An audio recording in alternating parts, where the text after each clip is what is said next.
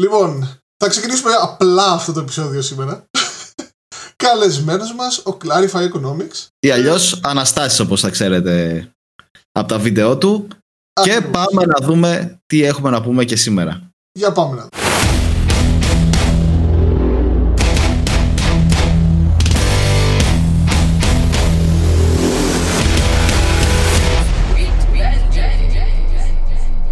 Ε, Αναστάση, δεν ξέρω αν έχεις ακούσει κάποιο επεισόδιο δικό μας. Ε, λοιπόν, καλώς σας βρήκα για αρχή. σας ευχαριστώ για την πρόσκληση. Ε, γενικά είχα μπει στη διαδικασία λίγο να είδα και το κανάλι και στο Instagram που το είχα δει το, με το Πολύβιο τότε. Βασικά δεν ξέρω ποιος το διαχειρίζεται. Σας είχα πει καλή αρχή και όλα αυτά. Μμ. Ε, έχω ακούσει λίγο ε, κάποια αποσπάσματα από κάποιες εκπομπές γιατί είναι λίγο και μεγάλα τα podcast και προσπαθώ και είναι δύσκολο one take να τα πάρεις. Οπότε Ναι, ξέρεις ναι, λίγο ναι. όταν κάνεις καμιά άλλη δουλειά, κάνα τέτοιο το βάζεις. Οπότε ψήλο έχω μια ιδέα τι παίζει. Καταρχήν, θέλω να σχολιάσω ότι έχεις ένα πάρα πολύ ωραίο YouTube κανάλι. Και περιποιημένο τα βίντεο σου. Πώς θα λένε. Ε, στη- Καλοφτιαγμένα. στη- στην πένα, Καλοφτιαγμένα ναι. θα έλεγα. Έτσι ακριβώς. Μ' αρέσει και πώς τα προβάλλεις τα, τα βίντεο σου, οι παρουσιάσεις σου κτλ. Μπράβο, μπράβο, καταρχήν αυτό το σχόλιο. Σε ευχαριστώ, σε ευχαριστώ πάρα πολύ. Αλήθεια με τιμάει, γιατί και εγώ μου- τώρα το, το ξεκινάω να το μαθαίνω. Δηλαδή και τα edit και όλα αυτά. την- Το μόνο που ήμουν καλός πάντα ήταν τα κείμενα μέχρι εκεί. Αλλά Mm. μέχρι να το βάλεις μέσα, να το editάρει, να φτιάξεις ήχους και όλα αυτά και εμένα είναι κάτι τελείως καινούργιο. Οπότε χαίρομαι που βγαίνει κάτι ωραίο. Θες να μιλήσουμε και λίγο για YouTubing; Εγώ δεν έχω κανένα πρόβλημα. Ωραία. Ό,τι θέλετε. Θα περάσουμε και λίγο από αυτό, δηλαδή, τώρα για αρχή, έτσι, για να πούμε λίγο πιο ζεστά. Ε, καταρχήν, τι πρόγραμμα χρησιμοποιείς για να κάνεις τα βίντεο; Ε, το Premiere Pro. Και κάνεις παρουσιάσεις μέσα από το Premiere. Ε, τι εννοείς παρουσίαση; Ε, τα, τα βίντεος σου, ξέρω τα slides που περνάνε, τα γραφικά. Α, τα- όχι. Ε, για τα slides που χρησιμοποιώ, ε, χρησιμοποιώ κάποιος editor online σε ένα συνδυασμό από Canva, Photoshop, από αυτά τα δύο περισσότερο. Α, οκ, οκ. Ε, και κάποια εφέ τα φτιάχνω και από το After Effects, αλλά τα πολύ λίγα, γιατί δεν έχω και πολλές γνώσεις πάνω στο After Effects. Με, με tutorial είμαι και εγώ όλη την ώρα. Καλά, είσαι Εδώ πολύ ό,τι προ με θέλω να αυτά κάνω. τα, τα προγράμματα που ανέφερες, εντάξει. Καλά, ισχύει. Τώρα εγώ περίμενα να πει κανένα Ναι, ναι, κλασικό. ναι. Τα, τα είπε όλα από εδώ πέρα ο Αναστάσης να πούμε. Βγάζω Τι τελικά έκανα. και την κόβω του ψαλίδι, ξέρω. όχι, όχι, όχι. Αλλά σε, είναι σε τελείως basic ε, επίπεδο όλα αυτά τα προγράμματα. Δεν είναι ότι έχω τρομερές γνώσεις. Εντάξει, μόνο και μόνο που ανοίγεις το Premiere και το After Effects και κάνεις, ε, βγάζεις άκρη, είναι εντάξει. Κατόρθωμα. Να, να είναι καλά οι indie YouTubers, οι φίλοι μας. Πω- πόσο, πόσο ισχύει. Είναι πολύ underrated ε, οι indie YouTuber, έτσι. Δίνουν πολύ Εννοείται. προ- πληροφορία, αλλά κανείς δεν τους Ω. παρακολουθεί λόγω της προφοράς τους, έτσι. είναι, είναι δύσκολο, είναι δύσκολο. Ναι, ναι, ναι. Ακριβώς. Πάντως να πούμε ότι κάτω στην περιγραφή θα είναι link για το κανάλι του Αναστάσης στο, ε, στο YouTube. Όποιος θέλει μπορεί να τα πάει να δει βίντεο του. Αν και πιστεύω οι περισσότεροι που θα ακούτε εδώ πέρα το podcast θα έχετε δει σίγουρα βίντεο του. Ναι. Και έκανε πρόσφατα και ένα πολύ δυνατό βίντεο για, με τίτλο Καλά, είχες χτυπήσει μπαμ επικαιρότητα με αυτό το βίντεο με την Τουρκία. Δηλαδή, πώς κατέρευσε η Τουρκία, η οικονομία της Τουρκίας. Ναι, όχι, Ναι. ναι, Πρέπει να είναι από τα πιο πολλά views που έχεις πάρει σε βίντεο, πιστεύω. προφανώς, ναι, και με τρομακτική διαφορά το δεύτερο. Είναι ουσιαστικά το έδειξε ο αλγόριθμος πολύ, δηλαδή δεν ξέρω, συγχρονίστηκαν όλα, τι λειτουργήσε οτιδήποτε, το έδειξε πολύ κόσμο και ουσιαστικά προσπάθησε με πολύ απλά λόγια πιστεύω ότι το κατάφερε εν μέρη να δείξω πολύ βασικά κάποια στοιχεία πώς εξελίχθηκε όλη αυτή η ιστορία με την τουρκική λίρα. Και Ε, πήγε καλά. Μ' άρεσε εμένα επίσης, να, να σου πω την αλήθεια, μ' άρεσε και το, ε, η μαγική φόρμουλα. Γιατί το, είχα, το, το ήξερα το βιβλίο, το είχα στα, να τα διαβάσω, να το διαβάσω κάποια στιγμή, αλλά επειδή είναι από αυτή η σειρά που είναι τα μικρά τα βιβλιαράκια που λίγο τα περνάς έτσι λίγο στον ντούκου και λες κάποια στιγμή θα τα δω. ε, δεν το είχα δώσει βάση, είδα το βίντεο, μετά το ψάξα παραπάνω και είναι πολύ legit η βιβλιαράκι. Εντάξει, προφανώς αυτή η σειρά είναι όλη φοβερή, αλλά επειδή είναι μικρά, ξέρω εγώ, και είναι αποσπάσματα από τα, τα, τα κανονικά τους βιβλία, είναι έτσι λίγο. ΟΚ, θα το δούμε κάποια στιγμή. Ναι, όχι, όχι, ισχύει αυτό. Είναι πολύ, πολύ ωραίο βιβλίο, αλλά π.χ. αν έχεις διαβάσει πολλά με επενδύσεις, επειδή το βιβλίο σου ξεκινάει από τα πολύ basics, την επένδυση, π.χ. γιατί επενδύουμε και όλα αυτά, μπορεί ουσιαστικά να το σκιπάρεις εύκολα. Αλλά όπως λες, είναι από τα μικρούλια βιβλιαράκια που τα έχεις. Εγώ φας- ακούω πολύ audiobooks. Ναι. Π.χ. όταν πηγαίνω ή γυρνάω από τη δουλειά, επειδή χρειάζεται ώρα, βάζω τα ακουστικάκια μου, ακούω και περνάει η ωρίτσα. Οπότε ε, έχω μια λίστα και παίρνω και ιδέες από κάποια. Δηλαδή αυτή η φόρμουλα είναι μια ωραία φόρμουλα που Mm. ουσιαστικά είναι σαν να φτιάξει ένα δικό σου ETF. Γενικότερα, με τι ασχολείσαι; Οι- οι- Οι ερωτήσεις δεν έχουν κάποια συνέχεια έτσι όπως όπως καταλάβατε δεν, όλοι. δεν, δεν υπάρχει δεν υπάρχει πρόβλημα. Ασχολούμαι επαγγελματικά εννοείς ή γενικά Ναι, ναι, με. Ε, Το, το background σου γενικότερα, ό,τι θες να αναφέρεις και να μοιραστείς. Ε, ε, έχω ένα πτυχίο στα οικονομικά και ένα μεταπτυχιακό πάνω στα χρηματοοικονομικά. Ε, και αυτή τη στιγμή δουλεύω πάνω σε αυτό το τομέα ε, σε μια πολυεθνική. Ε, δεν έχω πολύ καιρό δηλαδή που έχω τελειώσει και εγώ με το μεταπτυχιακό μου, δηλαδή 25 χρονών είμαι. Οπότε δεν βγαίνουν και έτσι τα μαθηματικά. Ναι. ΟΚ. Εμ, Και τι σε έκανε να ασχοληθείς με τα οικονομικά, Αναστάση, τι, τι σε κέρδισε στα οικονομικά; Και εγώ Α. πόσο περισσότερο τι σε κέρδισε να ασχοληθείς και ειδικότερα για χρηματοοικονομικά μετά, στο μεταπτυχιακό; Λοιπόν, ε, το να ξεκινήσω με τα οικονομικά ήταν κάτι θέμα περισσότερο τύχης, να το πω έτσι. Ε, εντάξει, 18 χρονών είσαι, δεν μπορείς να ξέρεις πολλά πράγματα. Ε, σίγουρα πάντα με, μ' άρεσε περισσότερο η διοίκηση επιχειρήσεων φάση. Αλλά δεν ήθελα να ασχοληθώ με πτυχίο για κάτι τέτοιο, γιατί έβλεπα ότι είναι ε, πολύ λιγότερες επιλογές μου. Ενώ ζυγίζοντας τέλος πάντων τις επιλογές μου, είδα ότι από τα οικονομικά μπορώ να πάω παντού. Data analyst, να κάνω pivot παντού σχεδόν σε πάρα πολλά διαφορετικά. Οπότε επέλεξα αυτό και λέω θα πάω οικονομικά και ό,τι μ' αρέσει θα προσπαθήσω να επικεντρωθώ σε αυτό πιο μετά. Το μικρόβιο με τις επενδύσεις μπήκε κάπου στα μέσα της σχολής με κάποια μαθήματα χρηματοοικονομικών που είχαμε. Ε, και μ' άρεσε πολύ, δηλαδή με τραβούσε πολύ με αυτή η ιδέα του να ψάχνω ότι ε, εντός εισαγωγικών όταν έχουμε όλε τι ίδιε πληροφορίες κάποιος κάνοντας καλύτερη ανάλυση, καλύτερη έρευνα μπορεί να ξεχωρίσει κάποιες ευκαιρίες και να τις εκμεταλλευτεί προς όφελός του. Ε, και όσο διάβαζα, διάβαζα, διάβαζα, μου άρεσε όλο και περισσότερο. Μετά ήρθε η καραντίνα. Είχα περισσότερο ελεύθερο χρόνο. Το είχα πάντα στο μυαλό μου, λέω να δοκιμάσω κάτι τέτοιο. Αλλά έλεγα εντάξει, δεν έχω χρόνο και τώρα το ένα. Όλες αυτές τις δικαιολογίες. Του δώσα ένα try και είμαστε εδώ σήμερα και κάνουμε αυτό το podcast. wow. Καλά, εντάξει. Ε, Όντως, εκεί στην καραντίνα όλοι βρήκαμε το χρόνο να κάνουμε κάτι που μας αρέσει, ρε παιδάκι, ένα- κάτι δημιουργικό. Και ήταν και ένα έναυσμα για να αρχίσει και το οικονομικό κο- community του YouTube στην Ελλάδα, έτσι. Γιατί μέχρι πριν ήταν ε, ελάχιστα τα κανάλια, να ήταν μετρημένα στα δάχτυλα του ενός ή το πολύ του ενός χεριού, πιστεύω. Ε, Ο- ισχύει. οπότε, γιατί και εγώ κάπου εκεί ξεκίνησα, ας πούμε, εκεί Μάιο, κάπου εκεί είχα ξεκινήσει, του, του 20. Όχι, σε θυμάμαι γιατί ήσουν και σε από τα πρώτα κανάλια όταν έψαχνα να ξεκινήσω που. Γιατί και εγώ προσπαθούσα στην αρχή, έψαχνα, γιατί δεν είχα πολύ. Έψαχνα και λέγα δεν υπάρχει τίποτα ρε παιδιά. Δηλαδή, φάση.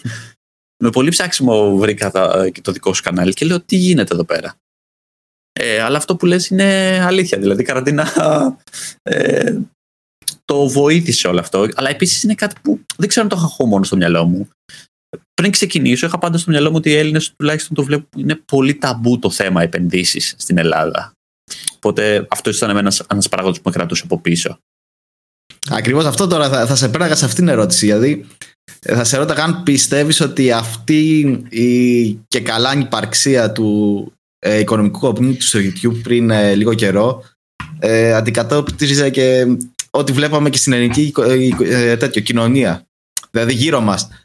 Ε, σπάνια δεν θα βγεις έξω και θα μιλήσεις για επενδύσεις. Πιστεύω, εγώ προσω- από προσωπική μου εμπειρία δεν, δεν μπορείς να μιλήσεις πουθενά για επενδύσεις. Δύσκολα βρεις κάποιον να ενδιαφέρεται τόσο πολύ ώστε να, να μεταδώσεις το πάθος σου πάνω σε αυτό το θέμα.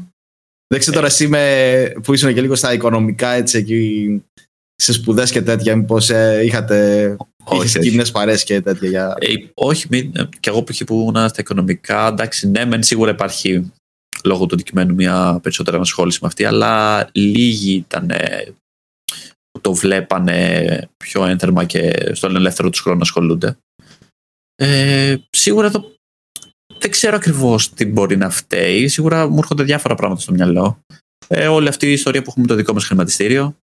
Ε, που δεν ανάκαμψε ποτέ, τα προβλήματα με τις τράπεζες, που πολλοί κόσμος έχασε τα λεφτά του, ε, την περίοδο που όχι η δικιά μας γενιά, περισσότερο οι γονείς μας θα τα θυμούνται αυτά.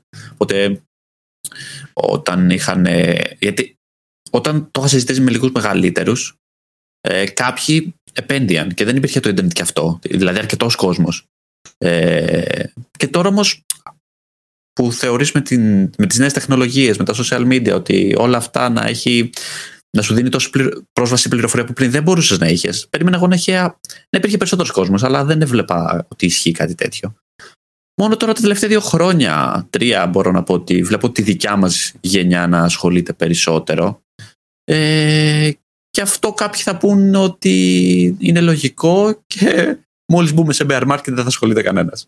Οπότε μένει να δούμε. Ε, εντάξει, η δικιά μας γενιά δεν είμαστε σε πρότυπα Αμερικής που ο Αμερικάνος μόλις γίνει 18 μπορεί να έχει βρει μια δουλειά που θα του φέρει ένα εισόδημα που θα του περισσεύει ρε παιδί για να τα βάλει και για να επενδύσει. Εμείς ήμασταν λίγο αλλιώτικα. Δηλαδή σπουδάζουμε μέχρι τα 24 πες μεταπτυχιακό φτάνουμε 25-26 χρονών για να πες να πεις ότι θα Βάλει και το στρατό. Βάλει και το στρατό, μπράβο.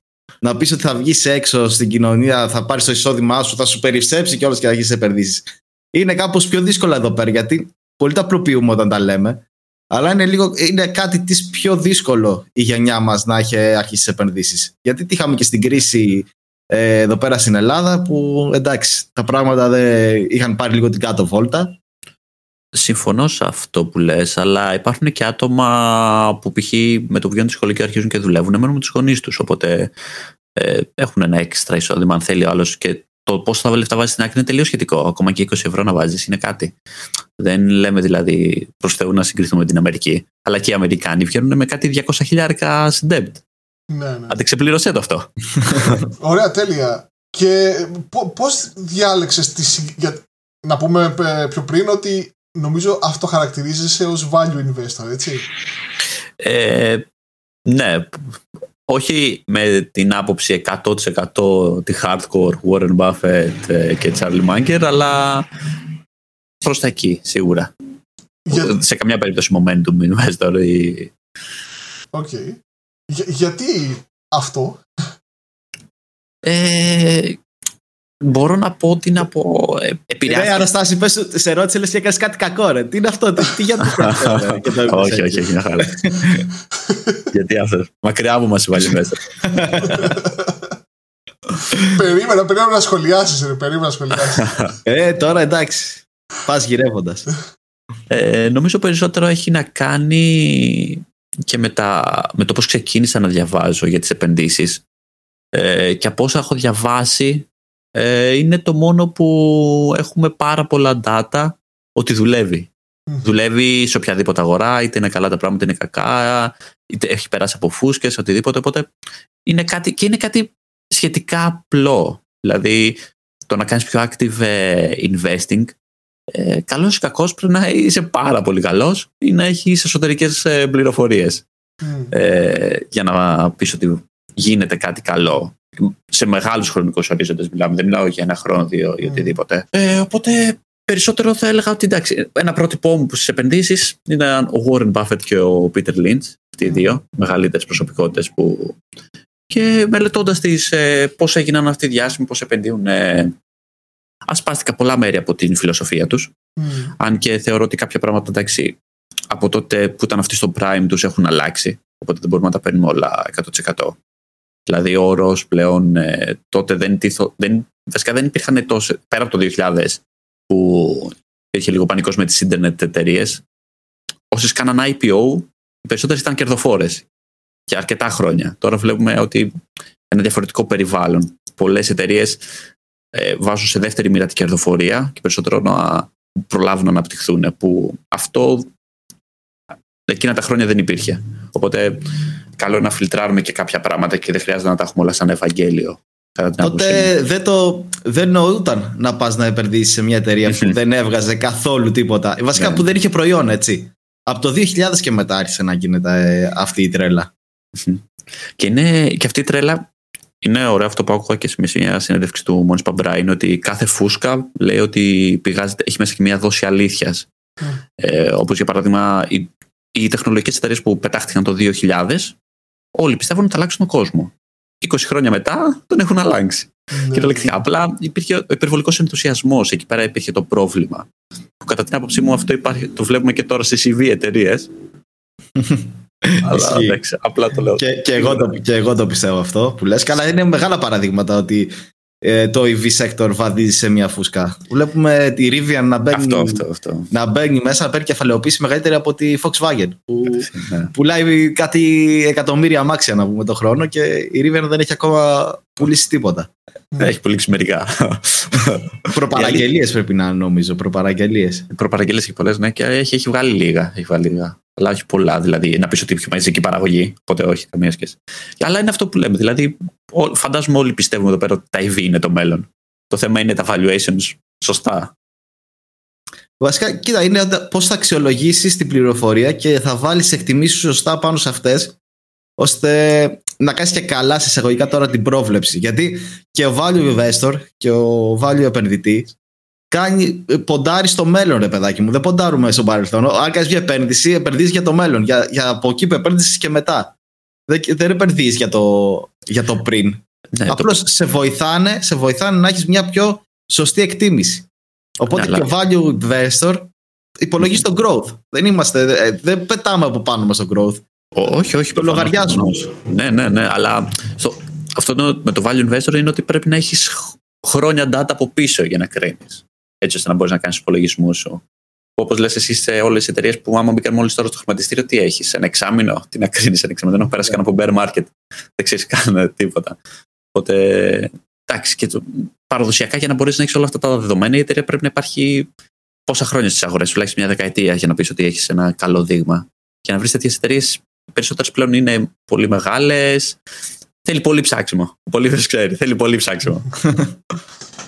Καλά και ο Δημήτρης ξέρει, αλλά το παίζει λίγο alternative εδώ πέρα και τέτοια πράγματα. Με τι ασχολείται ο Δημήτρης; Είναι τσιβάτος της επένδυσης ο Δημήτρης εδώ πέρα. AMC, όχι, δεν ξέρω. όχι, όχι, εντάξει. Τζιβάτος.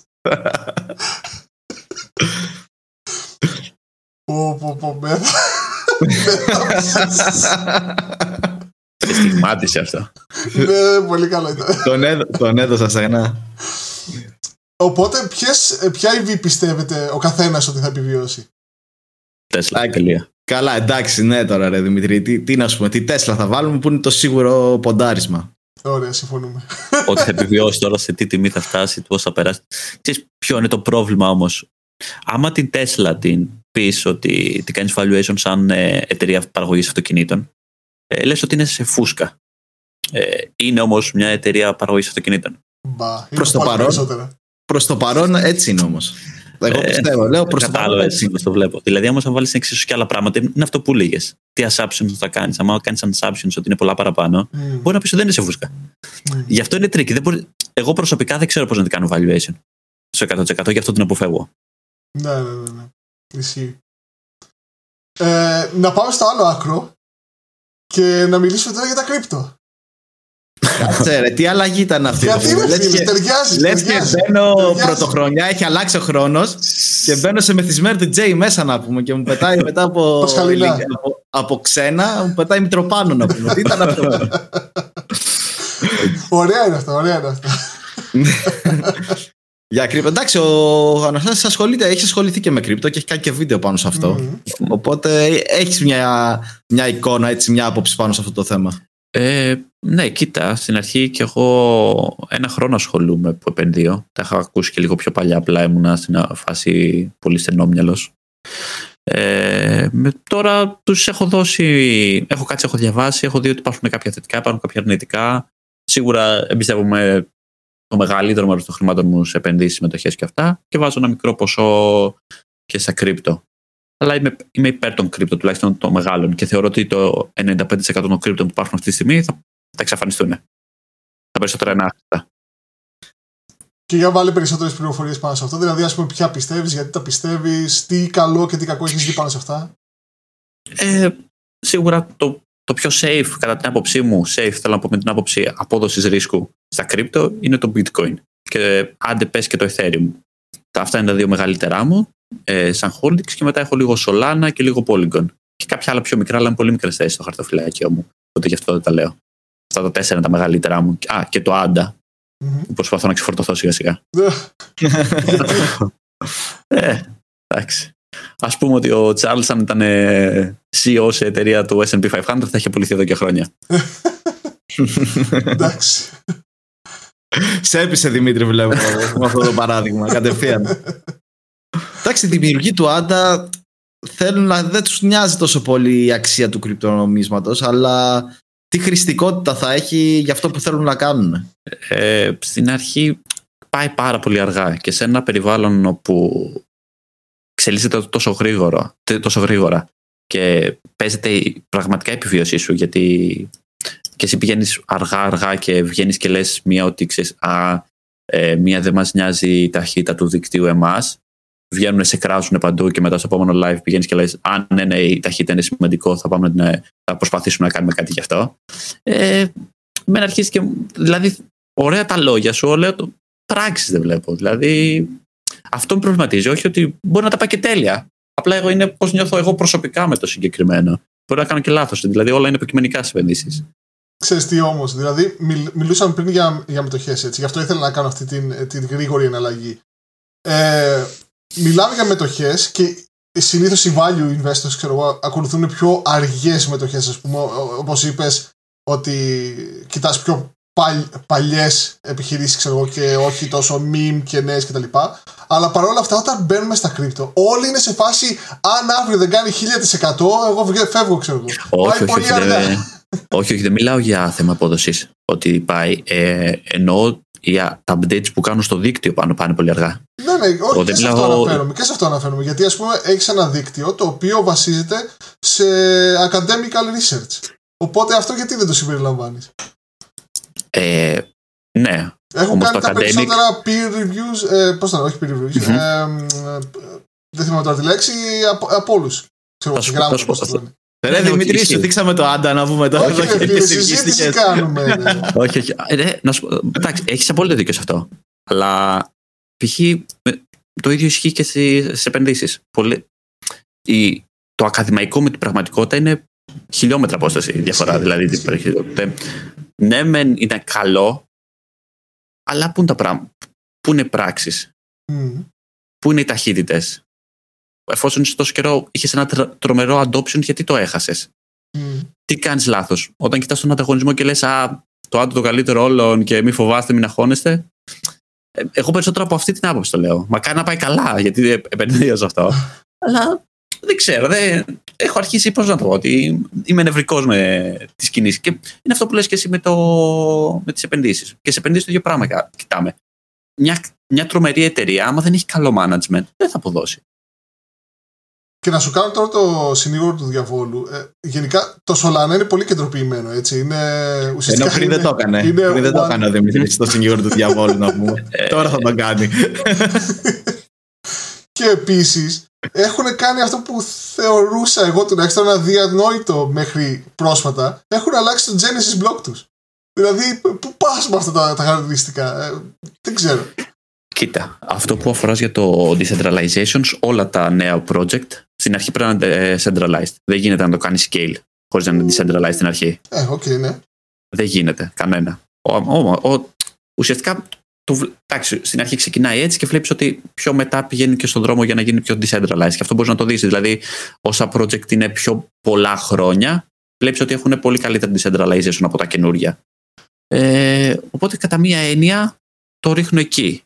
Αυτό που εμένα μου αρέσει στο Solana είναι πολύ ότι το adoption που παίρνει, τα χρήματα που έρχονται από institutional investors, γιατί αυτοί θα βάλουν τα λεφτά και αυτοί μπορούν να, να μετακινήσουν την αγορά. Δεν μπορώ να την μετακινήσω εγώ και εσύ.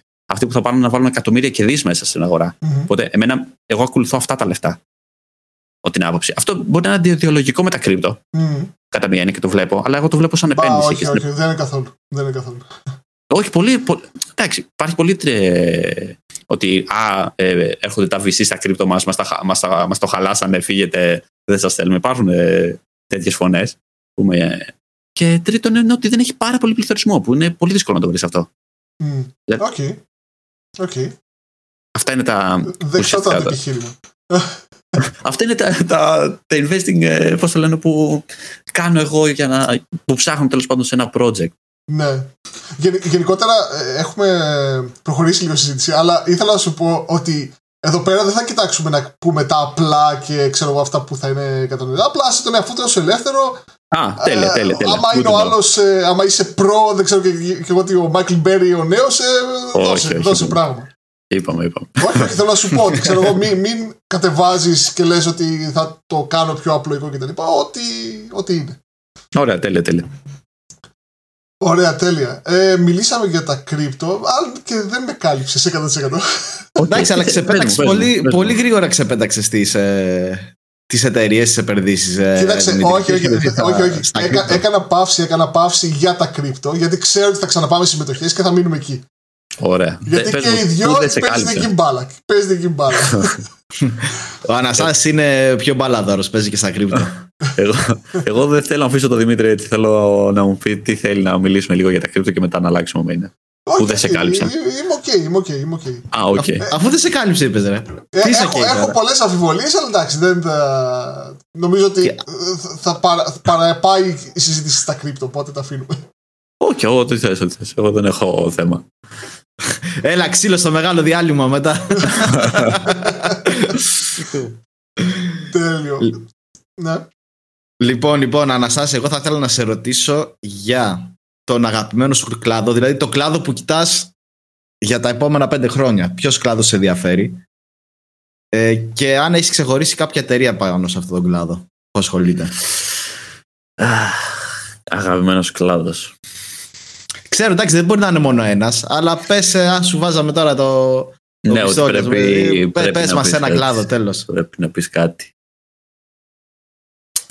Κοίτα, για τα επόμενα πέντε χρόνια, που δεν είναι τόσο long run, οπότε μπορούμε να έχουμε και περισσότερα πράγματα, θα έλεγα cloud. Ε, και σίγουρα μέσα σε αυτές είναι η FANG. Δηλαδή Amazon, Google, σε αυτές τις δύο. Το έπαιξες πολύ safe, μπράβο. Καλή επιλογή το cloud. Ξέρεις, ε, είναι σε πέντε χρόνια. Δηλαδή, άμα σου πω robotics, πλέον μόνο κάτι πρωτότυπα έχουμε. Δηλαδή, τι να ξέρω να κρίνω. Γι' αυτό σκεφτόμουν. Ε, ναι, η V ναι. σίγουρα θα είναι. Το είπαμε πριν, Τέσλα, για μένα. Ε, Εγώ πιστεύω ότι το EV θα είναι ένα κορεσμένο πράγμα σε δύο-τρία χρόνια. Δηλαδή δεν θα, θα είναι αυτές οι εταιρείες τέλος, θα ξεχωρίσουν. Γιατί έχουν είναι... πολύ μεγάλο, το, έχει μεγάλο μπαμ τώρα, οπότε τρέχουν λίγο πιο μπροστά από την εποχή τους. Mm-hmm. Σαν εταιρείες. Συμφωνώ, συμφωνώ. Τρέχουν πολύ, πολύ, πολύ μπροστά. Ε, Αλλά έχει χώρο για όλους όμως. Δηλαδή τώρα δες πόσες κανονικές ε, κλασικές αυτο, αυτοκίνητο βιομηχανίε υπάρχουν. Δηλαδή υπάρχουν πάρα πολλές. Γιατί να μην υπάρχουν το, το αντίστοιχο νούμερο. Κοίτα και πόσες έκλεισαν όμως. Καλά, ναι. Κοίτα, θα, εγώ μπορώ να σου πω το άλλο επιχείρημα. Θα σου πω ότι. Ε, βασικά θα το, θα το ρωτήσω διαφορετικά. Ε, Πιστεύει ή πιστεύετε τέλος πάντων ότι οι Mercedes, BMW που είναι, που είναι χρόνια στο κλάδο ξέρουν πώς να φτιάχνουν αυτοκίνητα; Έχουν καλές ελπίδες να ανταγωνιστούν με τη Tesla στα EV και, και παραπέρα. Παιδιά, Κοίτα, εγώ είμαι βασικά, από αμάξια, οπότε το κλείνω. Η Mercedes, η Mercedes, από ό,τι έχω δει, έχει, πάρει και μεγάλο ποσοστό από τη Tesla, έτσι. Έχει, έχει αγοράσει το 10%. Παλιότερα, νομίζω το 16, το 17, πότε ήταν. Είχε μπει μέσα στην Tesla με 10%. Και τώρα ο Elon Musk θέλει να το πάρει πίσω αυτό, αλλά εντάξει, θα είναι λίγο, λίγο, πιο δύσκολο. Εννοείται. Δηλαδή, ότι ε, κάνανε ένα συμβιβασμό, εγώ πιστεύω, οι μεγάλες εταιρείες. Λένε ότι θα καθίσουμε εδώ που είμαστε και θα αφήσουμε άλλες πιο μικρές να τρέξουν. Και όταν φτάσει η τεχνολογία σε ένα επίπεδο που μας συμφέρει, θα πούμε κι εμείς.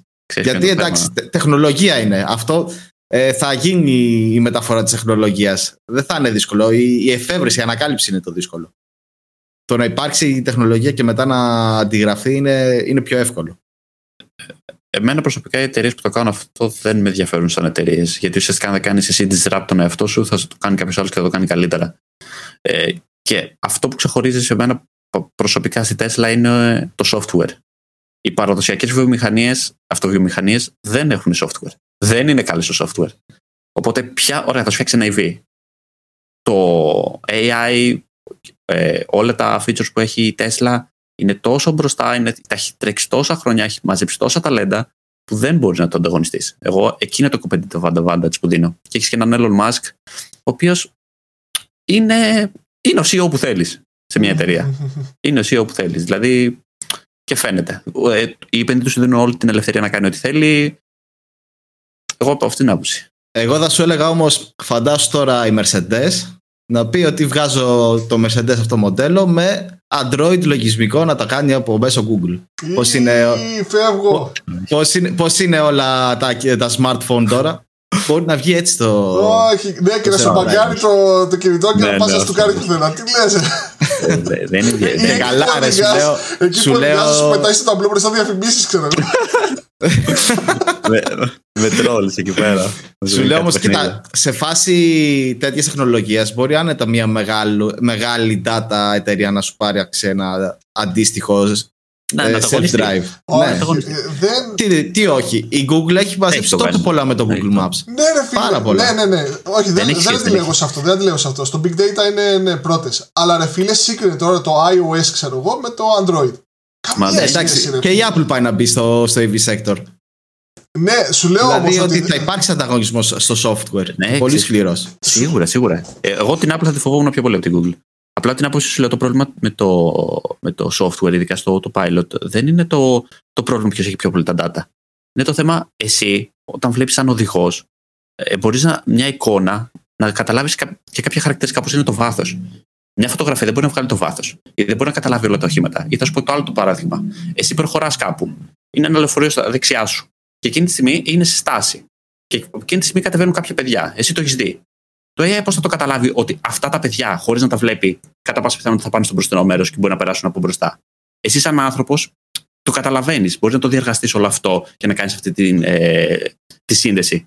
Ένας υπολογιστής δεν είναι σε ακόμα αυτό το σημείο. Οπότε εκεί παίζει την μπάλα. Δεν είναι ότι ποιος έχει τα περισσότερα δεδομένα, αλλά το ποιος θα καταφέρει να φτιάξει αυτή τη τεχνολογία καλύτερα από τον άλλον. Εμένα προς τα εκεί παίζεται. Κοίτα, υπάρχουν και πολλές εταιρείες που αναπτύσσουν αυτά τα λογισμικά και είναι και εύκολα εξαγοράσιμες από κάτι μεγάλες εταιρείες τύπου μεγάλες αυτοκινητοβιομηχανίες. Κατάλαβες; Δηλαδή ότι αυτό που λέμε σαν ε, μεγάλο πλεονέκτημα, αυτό θέλω να σου πω. Ότι μπορεί να μην είναι τόσο ισχυρό mode. Είναι ένα mode, αλλά μπορεί να είναι ένα Ναι, ναι, ναι. στενό σίγουρα. mode, ένα narrow, ε, narrow mode. Ναι, ισχύει. Για αρχή, Αυτό. η αρχή είναι. Ναι. Όχι, συμφωνώ. Συμφωνώ απόλυτα σε αυτό που λες. Ότι, ε, ότι δεν είναι το, το τρομερό mode που έχει π.χ. η Apple λόγω του οικοσύστηματο της ή κάποιο. Εντάξει, απ' την άλλη έχει και το brand name η Tesla. Έχει κάποια mode, αλλά πολλές δεν είναι πολύ βαθιά. Και Ναι, ναι. δεν είναι και πολύ μεγάλη εταιρεία. Μπορεί, να, μπορεί σε πέντε χρόνια όντως να, τα- να τα κάνει όλα λάθος και να εξαφανιστεί. Υπάρχει, υπάρχει πιθανότητα. Δεν μπορούμε να πούμε ότι είμαστε 100% σίγουροι. Ε, για ποιες μικρές εταιρείες έλεγες που κάνουν ε, AI και τα λοιπά; Γιατί όλα τα libraries ξέρω εγώ, που υπάρχουν ε, προγραμματιστικά είναι ξέρω εγώ, από την Όχι Google, για από το αυτόματη Facebook. οδήγηση και για αυτόματη οδήγηση μέσω, μέσω καμερών και τέτοια έχουν βγει κάτι οι εταιρείες. Α, οκ. Τώρα δεν θυμάμαι ακριβώς. Οκ. Είναι, είναι σε φάση startup, αλλά εντάξει. Και ποιο και ποιος έχει το Υπάρχουν. funding τώρα; δηλαδή, είναι λίγο περίεργα. Οι παραδοσιακές βιομηχανίες, δηλαδή, εγώ δεν θα έπεσα πολύ ότι μπορούν να την ανταγωνιστούν η Tesla. Καμιά άλλη που να είναι φάση. Μπορεί και Σαν νίο, ας πούμε. Νίο και κάτι τέτοια. τέτοιο πιστεύω ότι έχει περισσότερες πιθανότητες. Γιατί έχουν και το σωστό mentality που έχουν μπει στην αγορά. Δεν έχουν το παραδοσιακό. Και σκέψω αυτοί πρέπει. Ναι, μεν έχουν τις εγκαταστάσεις. Νομίζω έχουν περισσότερα εμπόδια. Είναι πολύ βαριές εταιρείες για να κάνουν. Δεν έχουν αυτό το flexibility. Έτσι νιώθω. Μπορεί να κάνουν και λάθος. Ναι, όχι. Απόλυτο δίκιο έχεις. Γι' αυτό χρησιμοποιούν τις εξαγορές αυτές οι εταιρείες. Και βάζουν και άλλους κάτω από τους ομίλους τους. Σε μικρές εταιρείες θα, θα, θα γινόταν. Σε βιομηχανίε πιστεύω θα γινόταν. Δεν νομίζω να. Αλλά π.χ. η Apple δεν θα μπορούσε να εξαγοράσει κάποια. Δεν θα την άφηνε κανένας. δεν θα την άφηνε κανένας. Ούτε την Google δεν την άφηνε κανένας. Ούτε την Amazon. Ε, Οπότε, κάνουν για- εξαγορές, εντάξει, αλλά όχι μεγάλες Όχι. εταιρείες. Κάνουν startups. Ε, δε- ε, δεν Καλά, κάνουν. ναι, Εγώ δεν σου δεν βγαίνω λέω και ότι η μπαίνει, Apple ναι. θα πάρει Έτσι. τη Mercedes. Εντάξει, εννοείται. Εκεί που θα πέσει η συνεργασία, δεν γίνεται να κάνει. Μμ. Εγώ σου σου λέω να πάνε και να ετοιμάσουν να πάρουν έτοιμοι. Όπως ε, αυτό που κάνουν όλες ότι έχουν VC. Έχουν φτιάξει κάποια funds και επενδύουν Ναι. σε startups και παίρνουν όπως η Amazon με τη Rivian. Δεν είναι ότι την εξαγόρασε. Απλά μπήκε σαν ε, virtual capitalist μέσα. Και, έκανε, και έκλεισε ένα deal. Δηλαδή το έχουμε δει πολύ το τελευταίο καιρό. Δεν, δεν υπάρχει περίπτωση να σε αφήσουν να αγοράσει άμα είσαι fang κάποια ε, μεγάλη εταιρεία. Όπως είδαμε με την Nvidia. Εντάξει, δεν είναι fang. Το κόψανε. Και το Ναι, πήγε ναι, να κάνει ναι. την εξαγορά. Μμ. Παρένθεση μικρή, στο, στο Βερολίνο, στο κέντρο, ε, για όσους μας ακούνε αν είναι από εκεί πέρα, κοντά στην Alexanderplatz, είναι ένα τεράστιος ουρανοξύστης που γράφει Mercedes Bank. πολύ καλό, πολύ καλό. Ναι. Λοιπόν, και τώρα επειδή έτσι αναφέραμε λίγο νίο και τέτοια, θέλω να σε ρωτήσω για, για Κίνα και όλη αυτή η κατάσταση που είδαμε Το hot Αυτό- θέμα, το αυτό- hot αυτό θέμα των το- ημερών. αυτό το χρόνο. Ναι, ήταν έτσι το 2021, είχε πολύ δώσει. Τι τρέχει με την Κίνα, έτσι; από την αρχή. Να σε ρωτήσω όμως λίγο κάτι πριν, πριν πάμε σε αυτό. Ε, είναι, εγώ πιστεύω ότι το συζητάμε περισσότερο στην Ελλάδα. Σε αυτό μπορεί να κάνω και λάθος. Ε, επειδή είναι και πολύ φθηνές οι. Όχι, όχι undervalued, είναι φθηνές σε, σε τιμή οι μετοχές της Κίνας. Είναι και undervalued. Δες το γιατί, γιατί όμως το, το λες φθηνές σε τιμή και καλά, τι; Αν ευθύνε σε τιμή και δεν είναι undervalued, δηλαδή. Πώς το εννοείς αυτό, ρε Δημήτρη, δεν το κατάλαβα. Ότι ακριβώς. το φθηνή σε τιμή σημαίνει ότι υπάρχει αγοραστική δύναμη από το κοινό να αγοράσουν πολλές. Δηλαδή τώρα δεν θα πας να αγοράσεις μία τέσσερα. Από ψυχολογική άποψη. Χίλια δολάρια, ξέρω πώ έχει. Ναι, αλλά Δημήτρη, εδώ λέμε όλοι ότι δεν κοιτάμε τη τιμή της μετοχής, κοιτάμε το market cap. και ναι, με αυτό υπολογίζουμε. Να την αγοράσεις. Όχι, δεν σου μιλάω για undervalue. Δεν σου μιλάω για την valuation. Ναι, ρε Δημήτρη, αλλά αυτό το πρόβλημα έχει λυθεί εδώ και κάτι χρόνια με τέτοιο, με fractional shares. Οπότε ακόμα και μετοχή από το Warren Buffett μπορεί να πάρεις και να είναι, είναι ένα fraction. Okay. Που δεν μπορείς άμα δεν είσαι εκατομμυρίουχος αλλιώς. Αλλά εκεί στην Ελβετία δεν τα έχετε αυτά. Εκεί έχετε το χρήμα και δεν σας νοιάζει. Πόρε, φίλε. ε, οπότε να πω την άποψή μου για την Κίνα. Ναι, έτσι, επειδή ασχολείσαι γενικά και με γενικότερη οικονομία. Δηλαδή, πώς, το, πώς βλέπεις ε, γενικά την, όχι οικονομική πορεία της Κίνας, αλλά γενικά τη, την πορεία που είχαν οι κινέζικες ε, μετοχές και πώς κρίνεις και όλο το σύστημα, το οικονομικό σύστημα στην, ε, στην Κίνα. Ε, Οκ. Okay. Λοιπόν, ε, σίγουρα, σίγουρα υπάρχουν πολύ, πολύ καλύτερες ευκαιρίες από ό,τι υπάρχουν στην Αμερική με βάση τα θεμελιώδη και όπως θες να το πας. Ε, τώρα, ε, το καλύτερο που θα μπορούσε κάποιος να κάνει άμα ήθελε να έχει διαφοροποίηση και να πάρει έκθεση στην Κίνα είναι να επενδύσει στο Hong Kong. Έτσι ώστε να μην έχει το πρόβλημα του delisting. Σε οτιδήποτε γίνει και να έχει το κεφάλι του ήσυχο. Είναι το πιο εύκολο που μπορεί να κάνει. Κάποιοι brokers δίνουν κάποιες επιλογές αυτό, από ό,τι γνωρίζω. Ε, προσωπικά πιστεύω ότι θα υπάρξει αρκετή μεταβλητότητα. Και το 22 δεν θα είναι πιστεύω θα είναι καλύτερο το 21 για τις κινέζικες μετοχές. Αλλά εξαρτάται ποιος είναι ο ορίζοντά σου. Άμα πεις ότι μπαίνω σε μια επένδυση και ότι θέλω 3-5 χρόνια plus, νομίζω ότι είναι η καλύτερη ευκαιρία αυτή τη στιγμή. Τα βάζεις τα λεφτά σου κάποιε συγκεκριμένες, τα ξεχνάς εκεί πέρα και πιστεύω ότι έχεις πολύ καλές πιθανότητες το να, να βγάλεις πολύ καλές αποδόσεις. Αυτό δεν σημαίνει όμως ότι δεν υπάρχει πιθανότητα να, γίνουν, να πάνε όλα στραβά. Δεν είναι... Τώρα, όσο αφορά το οικονομικό μοντέλο της Κίνας, ε, η αλήθεια είναι ότι είμαι κάπου στη μέση. Ε, Καλός ή κακός είναι το μοντέλο που την έκανε υπερδύναμη. Και, γιατί έχει πολλά προβλήματα πριν η Κίνα. Έχει έναν τεράστιο πληθυσμό να διαχειριστεί, πολύ πείνα και κατάφερε να γίνει αυτό που είναι σήμερα. Οπότε είναι εύκολο από εμάς που είμαστε έξω να την κρίνουμε και να λέμε γιατί δεν μοιάζει με εμάς με με, ή με την Αμερική.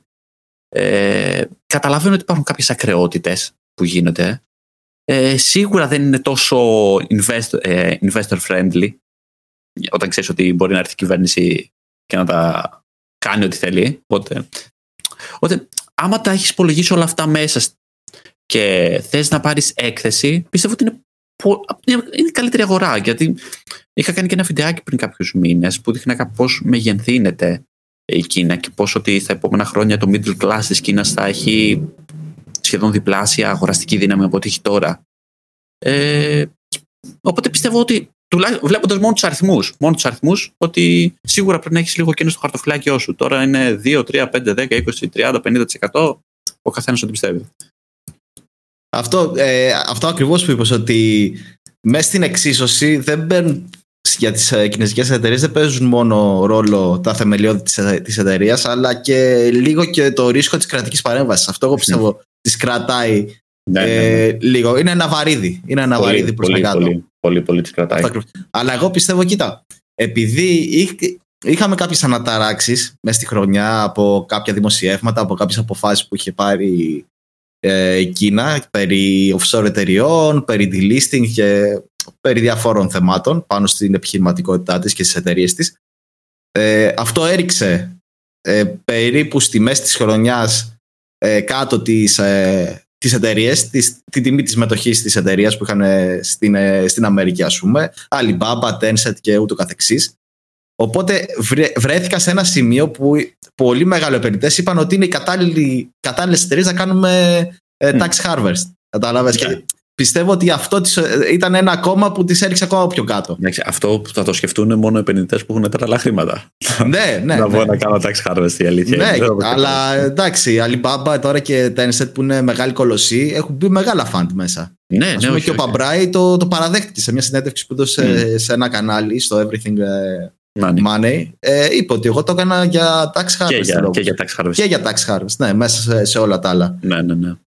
Ο- Γιατί, ναι, ο Παμπράι, αυτό που λες, ε, ε, έχεις δίκιο απόλυτο, ότι απλά δεν μπήκε μόνο γι' αυτό, μπήκε ότι, γιατί λέει, μπήκε γιατί βρήκε καλύτερη ευκαιρία.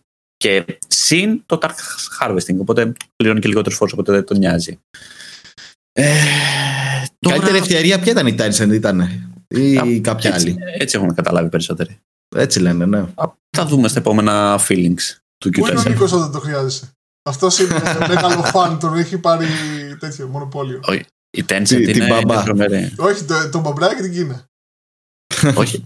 Ε, κοίτα, να δεις, είναι αρκετά πολύπλοκο. Δηλαδή, αυτό που λες και εσύ, θες να επενδύσεις με ασφάλεια, εντός εισαγωγικών ασφάλειας στην Κίνα, επένδυσε κατευθείαν στο Hong Kong. Φεύγεις κατευθείαν ο κίνδυνος του delisting από πάνω σου. Έχεις ένα πράγμα λιγότερο να αγχώνεσαι. Αν και κάποιοι brokers, πιο μεγάλοι παραδοσιακοί, που έχουν ε, μεγάλα καταστήματα παντού, ε, σου δίνουν την επιλογή σε περίπτωση delisting να, μετατρέ... να μετατρέψεις τι συμμετοχές σου στο Hong Kong. Οπότε δεν έχεις πρόβλημα. Τώρα ε, για, μας, ε, για τους πιο νέους broker και αυτά, εκεί θα, εμείς θα έχουμε θέμα. Αλλά εντάξει, ε, καλώς ή κακός, παιδιά, όταν κάνουμε μια επένδυση πρέπει να τα έχουμε όλα αυτά μέσα στην εξίσωση. Και όχι απλά «Α, μπαίνω, έχει πέσει η τιμή της μετοχή τη βλέπω. Γιατί ένα χαμηλό P ratio δεν σημαίνει ότι είναι undervalue πάντα.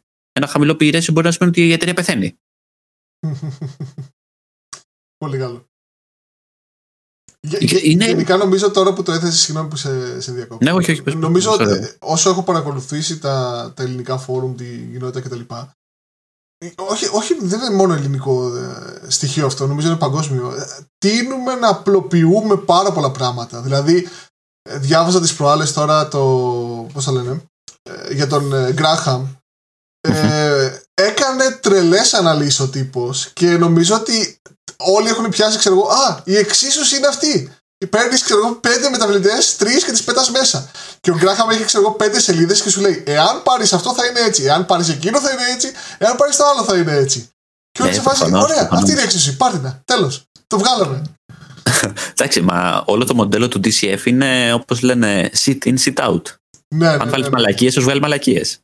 Ακριβώς. Δεν, δεν έχει κάτι. Δεν καταλαβαίνω ότι σύμφωνα με τις, ε, με τις εκτιμήσεις σου καθορίζεις το αποτέλεσμα και δεν είναι σύμφωνα με τα οικονομικά στοιχεία της εταιρείας. Ακριβώς, Το DCF. ακριβώς. Είναι, σύμφωνα με τις εκτιμήσεις σου. Ναι, ουσιαστικά εμείς το παίζουμε μάντε. Προσπαθούμε να μαντέψουμε τι θα γίνει στο μέλλον. Ναι, ναι, ναι. Ακριβώς. Και το λάθος που κάνουν πολλοί νέοι ε, πε- που ασχολούνται με αναλύσεις και ανακαλύπτουν το DCF και νομίζω ότι βρήκανε το χαμένο δισκοπότηρο εδώ το Ναι. ρεπετήσιο, ε, ρε παιδάκι μου. Και ότι είναι η πανάκια είναι ότι μπορεί αυτά που βάζουν σαν εκτιμήσεις να μην πατάνε σε, να μην είναι τόσο κοντά στην πραγματικότητα, στο, στο ρεαλισμό, όχι στην πραγματικότητα, στο ρεαλισμό από όσο πιστεύουν.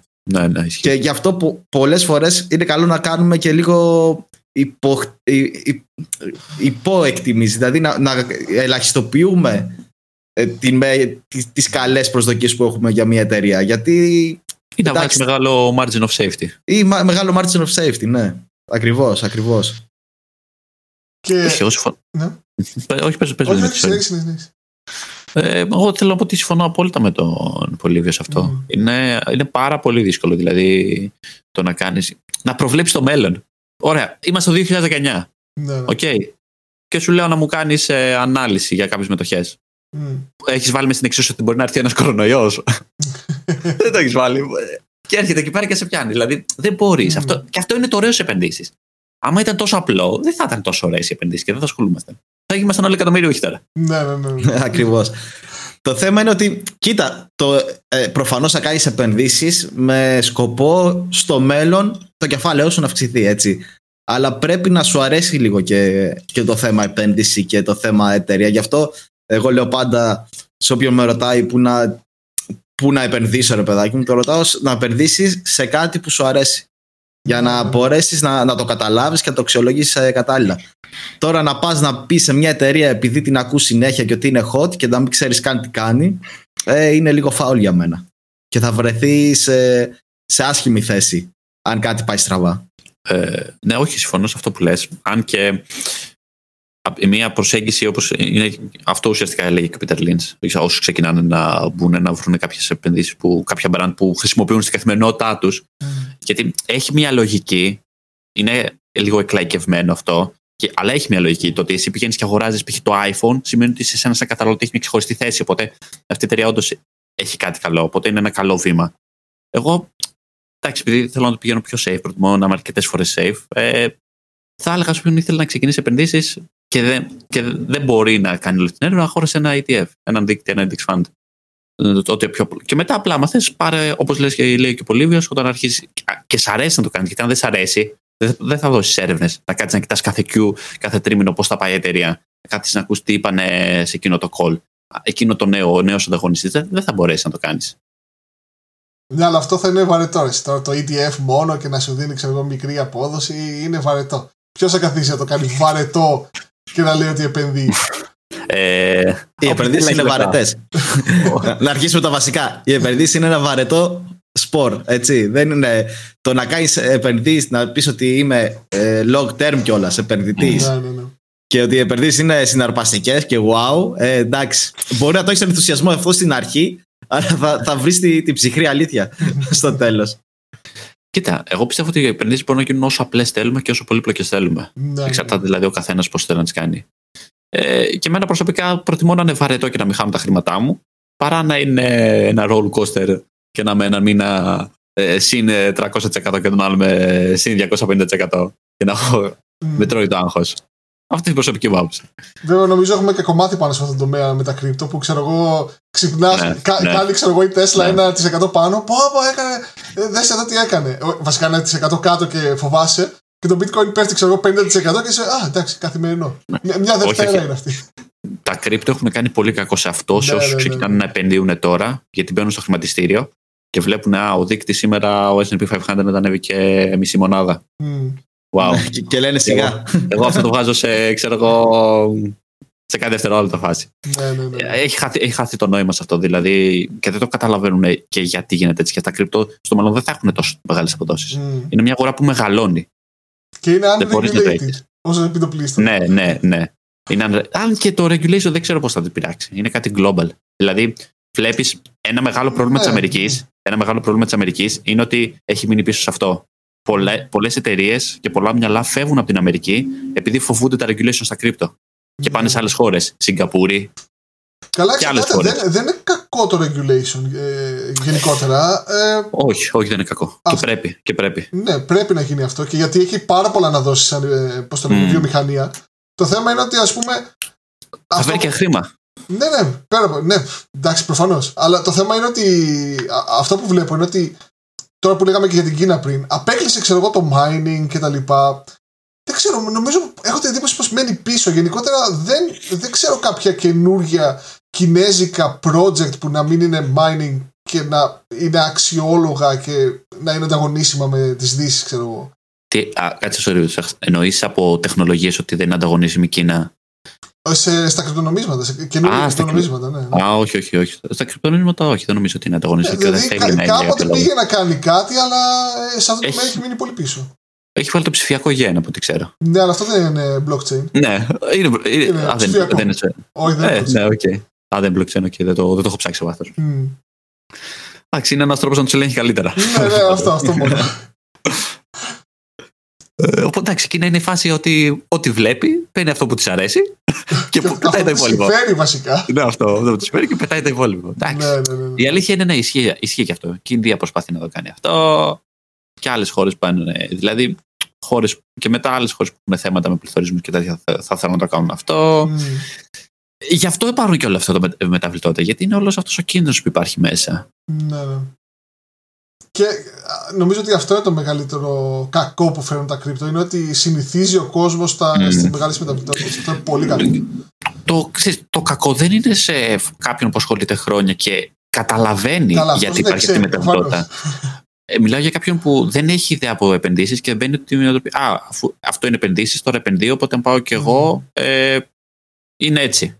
Και συμμετοχές ή οτιδήποτε. Α, οι μετοχέ δεν φαίνουν γιατί δεν επενδύουν εκεί. Είναι φλάκες αυτοί. Ναι, ναι. Ε, νομίζω ο άλλο ότι έχει, ε, ξέρει καλύτερα από όλους τον κόσμο και εντάξει.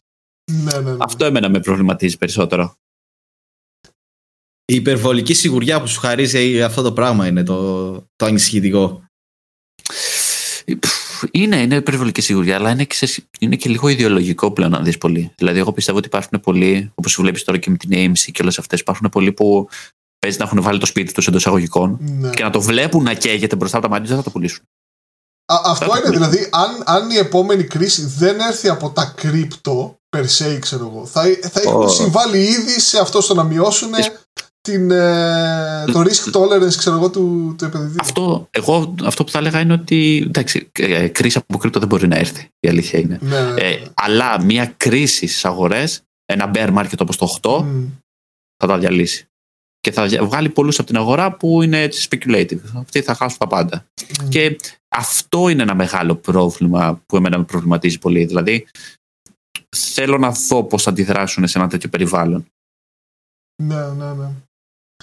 Μέχρι, μέχρι πρότινος νο, ήταν πρότινος πριν από ένα χρόνο, δύο, ξέρω, ενάμιση το, τα κρυπτονομίσματα, το, το bitcoin κυρίως, επειδή τα υπόλοιπα ήταν λίγο αφανείς ήρωες, Ναι, ναι, ναι. ε, ήταν λίγο hedging στα, στις κλασικές αγορές. Τώρα και αυτό ακολουθεί ρε φίλε, ακολουθεί το Nasdaq κυρίως, Ε, αυτό δεν το έχω καταλάβει.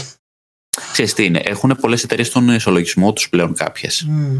Έχουν βγει. Δηλαδή, εντάξει, υπάρχουν, εντάξει, υπάρχουν και εταιρείες που είναι κρύπτο. Εντάξει, η Coinbase Αλλά έχει έχουν πολύ ένα στον ισολογισμό μικρό της. ποσοστό όλου του συνολικού δικτύου.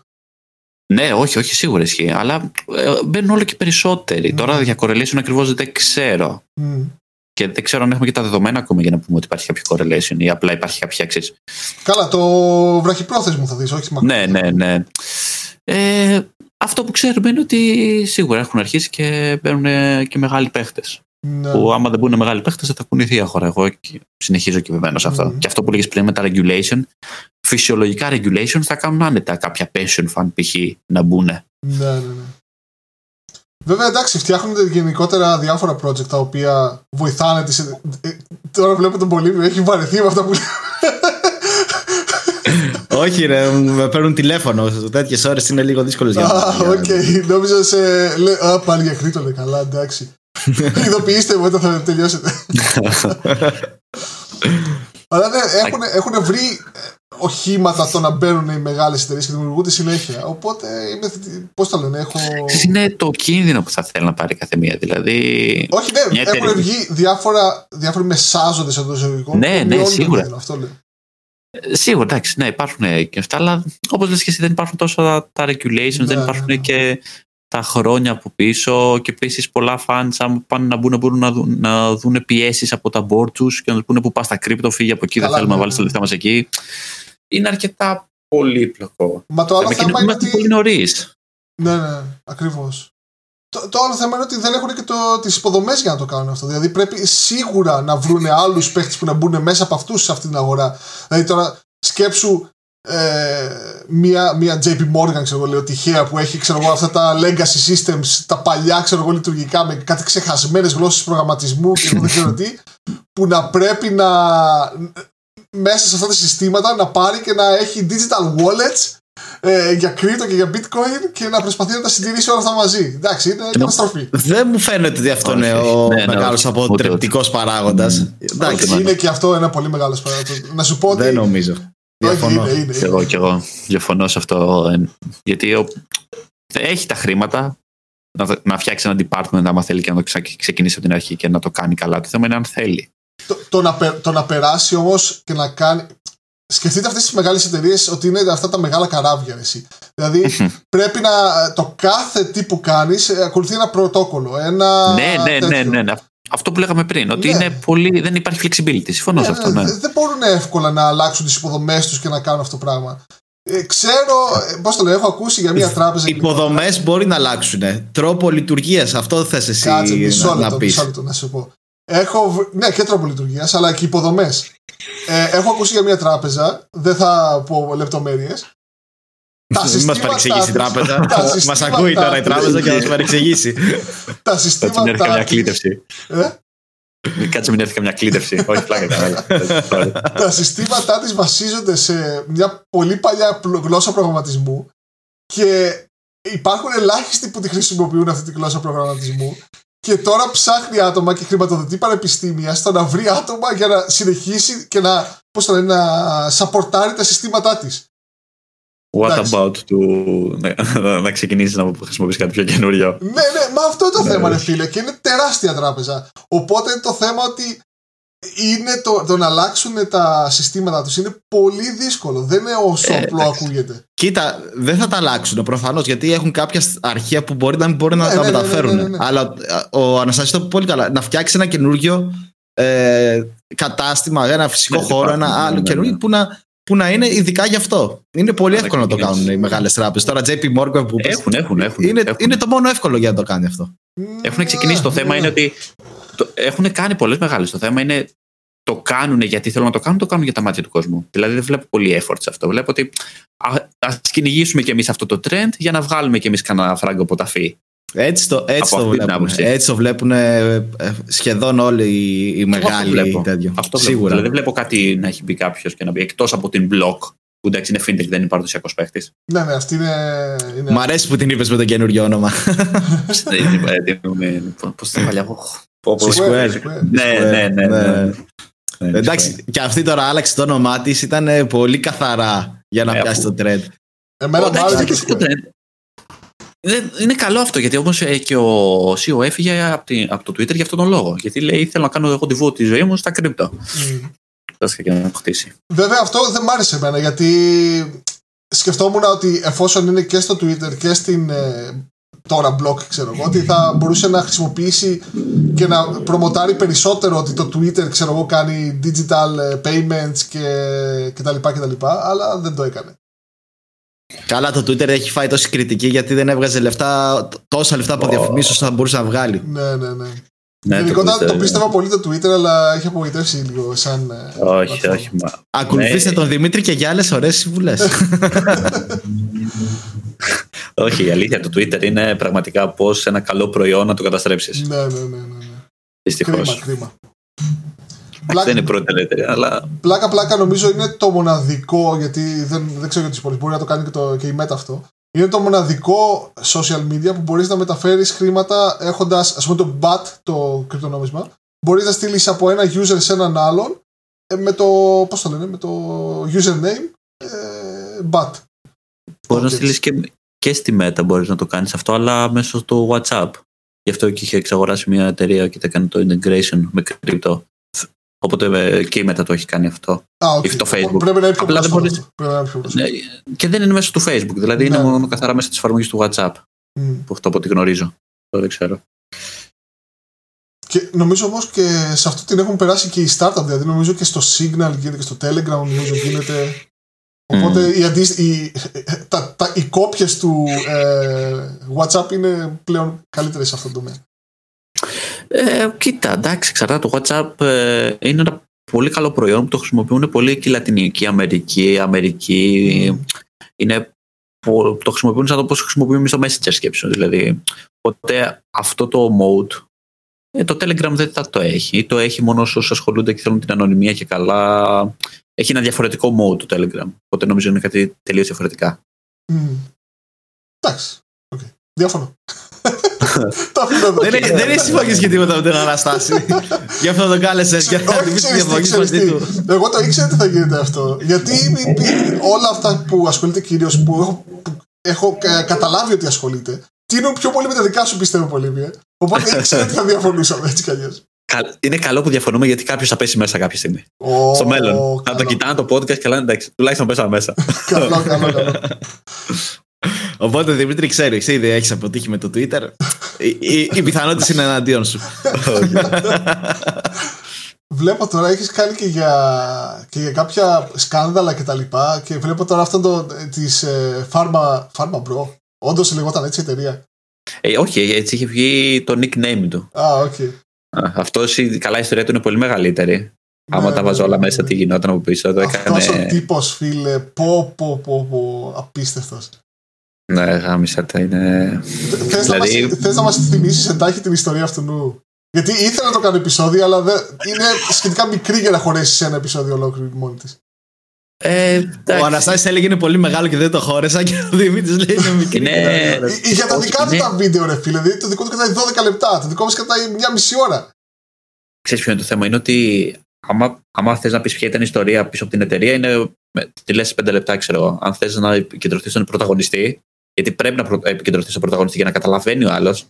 Γιατί, γιατί και λεπούρι μιλάμε. Ναι, ναι, ναι. ναι. Ε, πρέπει να το πεις λίγο. Ε, εντάξει, εντάχει είναι ότι ε, ανακαλύφθηκε ένα φάρμακο. Είχε ανακαλυφθεί ένα φάρμακο. Εντάξει, δεν, δεν χρειάζεται να μπούμε στα πολύ ιατρικά. Ναι. Ε, Αυτός έχει επενδύσει, είχε εξαγόρασε αυτή την εταιρεία. Ε, ό, όταν, γενικά οι εταιρείες φαρμακευτικές για να βγάλουν ένα φάρμακο περνάνε από κάποια στάδια. Phase 1, Phase 2, Phase 3, Phase 4. Που όσο πιο νωρίς είναι το στο Phase το κάθε φάρμακο, τόσες λιγότερες πιθανότητες έχει να περάσει. Γιατί πρέπει να περάσει από πολλά regulations. Mm. Πρέπει, είναι πολύ δύσκολη διαδικασία γενικά για το φάρμακο και γι' αυτό είναι ένας περίεργος κλάδος φαρμακευτικές. Ε, οπότε αυτός, επειδή είχε γνώση και του άρεσε να ψάχνει, είχε βρει ότι ε, υπάρχει ένα φάρμακο το οποίο δεν το έχει κάνει πατέντα ακόμα κάποιος ε, και έχει βρει την εταιρεία που το έχει φτιάξει. Οπότε πηγαίνει, αγοράζει αυτή την εταιρεία μέσα από ένα φαν που έχει, κα- πατεντάρει το, ε, το συγκεκριμένο φάρμακο και πηγαίνει και το βγάζει στην αγορά. Ε, το, το, το, το παίρνει από παντού από την αγορά, το κάνει πίσω, το ζητάει από πίσω από όλους και πηγαίνει και βάζει ένα δικό του καπέλο Πω- εξωφρενικής τιμής. Και λόγω αυτής της τιμής έγινε ένας πανικός. Άνθρωποι χάναν τις ζωές τους, γιατί δεν είχαν πρόσβαση σε αυτά τα φάρμακα. Και το αστείο είναι ότι δεν μπορούσαν να τον πιάσουν γι' αυτό. Ναι. Δεν έκανε κάτι παράνομο. Αυτό είναι το αστείο της υπόθεσης. Ότι τον πιάσανε για άλλα πρα- πράγματα που είχε κάνει στο παρελθόν και τον βάλανε μέσα. Κοίταξε, ναι, όταν θέλουν να σε πιάσουν, ε, κάτι θα βρουν να σε πιάσουν. Όπως τον Al Capone για φόρο διαφυγή, ξέρω εγώ. Κάπως έτσι και αυτόν τον πιάσανε γιατί είχε κάνει κάτι απάτες πριν με κάτι άλλα φαντ. Ναι, ναι, ναι. Αλλά είναι τρομακτικό έτσι. Δηλαδή, όταν, όταν το. ε, Πώς το λένε, το raw finance μπαίνει σε άλλους τομείς και ειδικά όπως είναι στη, οι φαρμακευτικές. Ε, να πούμε ότι ήταν ένα φάρμακο για τον καρκίνο, έτσι. Και ε, ήταν πολύ σημαντικό. Και αυτός απλά το έκανε τόσο ε, Ακριβό. ακριβό που δεν μπορούσαν να το πάρουν οι άνθρωποι. Και έξι εντάξει, Ναι, ρε φίλε, είπαμε finance, αλλά όχι και έτσι. Αυτό είναι η κακή μορφή καπιταλισμού. Ναι. δηλαδή, όταν ένας πάει για τη στεγνή εσχρο... ε, εσχροκέρδεια, αυτό είναι. Δεν είναι κερδοσκοπία, Ναι, ναι, είναι ναι. εσχροκέρδεια Ναι, ναι, από ένα ακριβώς, σημείο και ακριβώς. μετά. Και το θέμα είναι ότι δεν υπάρχει κάποιος κρατικός μηχανισμός να εκεί πέρα να μπορεί να μπαίνει να παρέμβει. Να, παρέμβει γιατί σου Να λέει βάζει ότι- κάποια πλαφόν, ρε παιδάκι μου, ότι εκεί Ναι. πέρα παίρνει τόσο, δεν μπορείς να το πας παραπάνω. Ναι, Ακριβώς, τέλος. ακριβώς. Πολύ σημαντικό θα Εκεί. ήταν. Δεν ξέρω στην Ευρώπη αν υπάρχει κάτι αντίστοιχο. Υπάρχουν, Ναι, Ναι. υπάρχουν στην Ευρώπη τέτοιοι. Ε, κά, κάποιες τέτοιες επιτροπές αναλαμβάνει δηλαδή η Ευρώπη σαν μηχανισμός να, για κάποια βασικά πράγματα να συγκρατεί τις ε, τιμές ε, ή βάζει ένα, δηλαδή πληρώνει παραπάνω για να έχει κάποια σταθερή τιμή ένα προϊόν Μμ. ε, αλλά στην Αμερική δεν υπάρχει αυτό Ναι, ναι, ναι. Πω, πω, πω. Φοβερή ιστορία, φοβερή ιστορία. Και ο τύπος βγαίναν κάτι τηλεφωνήματα από πίσω. Δεν, δεν θυμάμαι τώρα τι. Έλειπε σε διακοπές. Κάτι. Αν θυμάμαι καλά. Ε, για, για να μπορέσει να ανεβάσει την τιμή. Δεν- νομίζω. Ναι. Α, για άλλα- κάτι άλλο λέω, αλλά. Δεν θυμάμαι ακριβώς ακριβώς όλο το και με τόσο λεπτομέρεια το backstory. Τέλος πάντων, είναι αλήθεια. Μάλλον για κάτι άλλο λέω. Εντάξει, συ, συνήθως όταν ερχόμαστε εδώ πέρα για το επεισόδιο, ερχόμαστε λίγο πιο διαβασμένοι. Τώρα ήθελα να το ρωτήσω αυτό out of the blue. Ε, μωρέ, κανένα πρόβλημα. Χαλαρή κουβεντούλα κάνουμε έτσι κι αλλιώς. Ναι, ναι. Καλά, ναι, το, το podcast κατά βάση αυτό είναι. Μια χαλαρή Ναι. κουβέντα Ναι, που ναι. προσπαθείς να, να πεις όμως και κάποια πράγματα που θα έχουν ένα ενδιαφέρον για τον άλλον. Μμ. Κατάλαβες, να μπορείς να, του, να του κεντρήσεις κάπως τη, την προσοχή. Ρε φίλε, είναι Ναι, σε αυτές, συμφωνώ. είναι αυτές οι κλασικές συζητήσεις που ξέρω εγώ ε, αν, αν βγεις ξέρω εγώ με τους φίλους σου και είναι, είστε μόνο δύο οι οποίοι ξ- μιλάτε για αυτά συνήθως και τα λοιπά και πιάσετε μια συζήτηση κάποια στιγμή μπορεί να παρατηρήσεις άλλους να αρχίσουν να ακούνε ε, αυτό ακριβώς κάνουμε εδώ πέρα ε, αυτή η συζήτηση που ίσως κάποιος Με τι παρέες βγαίνεις ρε Δημήτρη, για πες μας λίγο. εντάξει ήμουν χθες με τον ε, τέτοιο με τον Elon Musk ρε, και συζητούσαμε Εδώ στην Ελλάδα θα λέγανε εντάξει, έλα κόψτε μαλάκες. Έλα, να συζητήσουμε για, για, για λίγο μπάλα. πω πω Πω, Γι' γι' αυτό δεν ξέρω να πω τίποτα πραγματικά Είμαι στα, όρια, είμαι στα όρια που έχω μάθει είναι το offside και μετά δεν ξέρω. Εντάξει, μπράβο. Οπότε πάμε να το κλείσουμε σιγά σιγά, λέω, μην το ξεχυλώνουμε. Ναι, ναι, ναι. Έτσι, οπότε, και εδώ να ευχαριστήσουμε τον Αναστάση για την ωραία κουβέντα. Αν και εσύ το πήρες, Δημήτρη, εκεί πέρα από τα μούτρα για, για τα κρύπτο και αυτά, βρήκες ευκαιρία. Δες, δες, δες. Επειδή βαρέθηκες σε αυτά τα μέρη, κάθεσαι και με το κοπανάς τώρα, ρε φίλε. Όχι, καλά, καλά κάνατε. Καλά κάνατε. Μ' αρέσει να ακούω για καινούργια πράγματα. να, να, θα πω στους ακροατές μας τώρα να πάτε πίσω και εκεί που μιλάμε για κρύπτο, στο background noise θα ακούσετε ένα ροχαλιτό. Είναι του Λοιπόν, Αναστάση, ευχαριστούμε πάρα πολύ για, για αυτήν την ωραία κουβέντα. Ε, Είπες πράγματα που ήταν. Κοίτα, θα, θα, πω, ήταν μετρημένα αλλά και σωστά, έτσι. Δηλαδή, κρατήθηκες λίγο σε κάποιες φάσεις, αλλά εντάξει, ήταν, έδωσε καλό, καλό τέμπο. Δημήτρη, εσύ εντάξει. Πήγες να το ξεφύγεις σε, μια φάση, αλλά σε μαζέψαμε να πούμε. και, και φυσικά, κοίτα, σε, σε περιμένω και σε μελλοντικά podcast γιατί ε, άτομα με γνώσεις και έτσι με τέτοια μεγάλη ανασχόληση πάντα θα έχουν κάτι να πούνε. Σε ευχαριστώ εγώ για το invite εδώ πέρα και ήταν πολύ ωραία κουβέντα που κάναμε. Ε, φυσικά, εγώ είμαι ανοιχτός οποιαδήποτε στιγμή θέλετε ξανά στο μέλλον. Το συζητάμε να έχετε και συγχρόνω κι εγώ και να σχολιάσουμε κάτι, να μιλήσουμε και για πιο συγκεκριμένα πράγματα, να θέλουμε να βαθύνουμε περισσότερο. Κοίτα, εγώ από τότε που έχει αρχίσει τα βίντεο, δηλαδή μόλις σε, σε πήρα πρέφα, Έλεγα εντάξει, αποκλείται αυτός να είναι τόσο χαμηλά ρε παιδάκι μου σε γράφε και τέτοια. Γιατί τα έλεγες ωραία, τα παρουσίαζες ωραία, έχεις ε, έχεις ωραία παρουσίαση. Γιατί όπως είπες και στην αρχή, σαν κείμενα, είσαι, είσαι φοβερός, το αναγνωρίζω αυτό. Ναι, ναι, ναι. Και μπορείς να μεταφέρεις στον άλλον τη, τη γνώση. Και τον ανέβαζα συνέχεια story, εντάξει, όχι ότι είχα και τρελούς followers, αλλά το ανέβαζα, λέω ρε παιδιά, ελάτε, κοιτάξτε. Λίγο ναι, ποιότητα, ναι, λίγο ήταν. ήσουν κάτι που έλειπε από το οικονομικό YouTube στην Ελλάδα και η αλήθεια ε, είναι ότι όντω. Και, και ανταμείβεσαι σιγά σιγά γι' αυτό. Η αλήθεια είναι ότι όντως στην αρχή με έχεις βοηθήσει. Ήσουν ε, χωρίς κάποιον ιδιαίτερο λόγο, δηλαδή χωρίς να χρειάζεται κάτι με, με βοηθούσες. Που αυτό ήταν πολύ σημαντική βοήθεια στην αρχή, ακόμα και αν είναι απλά ένα story. Και στο είχα πει και σε. Δεν είχαμε μιλήσει πιο παλιά. Και σε ευχαριστώ γι' αυτό. Τώρα καταλάβατε τι γίνεται, έτσι. Ο ένας δίνει τα έσοδα στον άλλο και οι δύο θα βγουν εμένα. Εννοείται. Και τι πετάχτηκες τώρα εσύ, δεν θα να να κλείσουμε την εκπομπή. Την εκπομπή. Όχι, όχι, όχι, όχι, μην πας Έλα εδώ. Έλα εδώ, θα πούμε για κρύπτο, έλα εδώ. Λοιπόν, οπότε ελπίζω και, και εσείς οι ακροατές μας να απολαύσετε αυτή τη συζήτηση. Ε, τα κομμάτια που μιλάει ο Δημήτρης, εντάξει, βατίστε το mute, συνεχίζετε τη δουλειά σας. Αν νομίζω θα έλεγε να τα κόψουμε και θα, σε, και θα σε έλεγα εγώ κάνω το edit. Ναι, ήξερα, είμαι, ήξερα τι, τι θα πεις γι' αυτό. Ε, βάζουμε αυτόν τον κόλλ εδώ πέρα. και σας περιμένουμε όλους στα επόμενα επεισόδια. Εδώ πέρα μαζί με τον Δημήτρη στο Sweet Pages Podcast. Καλή συνέχεια.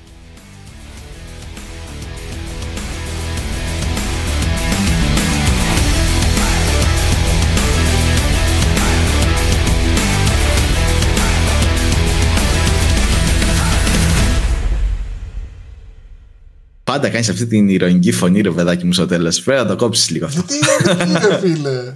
όχι, όχι, όχι, εντάξει, έλα, έλα. Πάμε να τα, να τα βάλουμε τώρα, γιατί είναι, είναι τώρα η στιγμή που όλοι αρχονόμαστε. Γιατί κλασικά δεν έχουμε κάνει backup.